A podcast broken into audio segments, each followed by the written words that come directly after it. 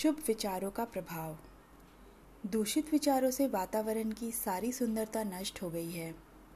अब मनुष्य जीवन का कुछ मूल्य नहीं रहा है, क्योंकि कुविचारों के फेर में इतनी अधिक अशांति उत्पन्न कर ली गई है कि उसमें थोड़े से सद्विचारवान व्यक्तियों को भी चैन से रहने का अवसर नहीं मिलता।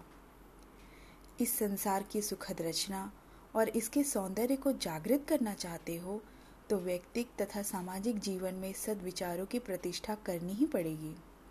इसके लिए केवल कुछ व्यक्तियों को नहीं, वरन बुराइयों की तुलना में कुछ अधिक प्रभावशाली सामूहिक प्रयास करने पड़ेंगे, तभी सबके हित संरक्षित रह सकेंगे।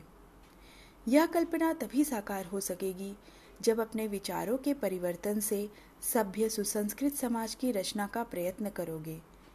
तुम उसी पदार्थ को अपनी ओर आकृष्ट करते हो जिसके लिए अंतर में विचार होते हैं। अब तक बुरे विचार उठ रहे थे, अतः वातावरण भी कुरूप सा, अशांत सा लग रहा है। भ्रम और द्वेषपूर्ण विचारों से दुर्भावनाओं को मार्ग मिलता रहा।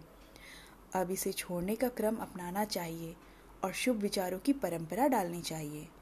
प्रेममय विचारों से हम अपने प्रेमास्पद को आकृष्ट करते हैं। ये विचार भी अप्रकट न रह सकेंगे, शीघ्र ही स्वभाव रूप में प्रकट होंगे और शीघ्र ही स्वभाव, क्रिया तथा कर्म के रूप में परिणत होकर वैसे ही परिणाम उपस्थित कर देंगे।